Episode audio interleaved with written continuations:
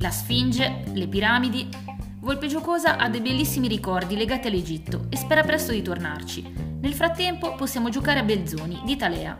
È un gioco per 2-4 giocatori di almeno 14 anni. Una partita dura circa un'ora e mezzo e la scatola è venduta per 25 euro. All'interno della confezione si trova tutto quello che serve per perlustrare le zone vicino al fiume Nilo, rappresentate su un tabellone di un metro. Ogni giocatore impersonerà un archeologo dell'Ottocento, fra cui il celebre Belzoni.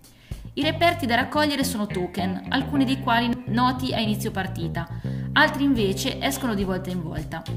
Dopo aver individuato il sito e avviato lo scavo, il reperto deve essere imbarcato e fatto arrivare al Cairo navigando sul Nilo. Durante la partita, che non supera 18 turni, l'uso delle carte permette di avere bonus, ma sono nascoste anche disgrazie.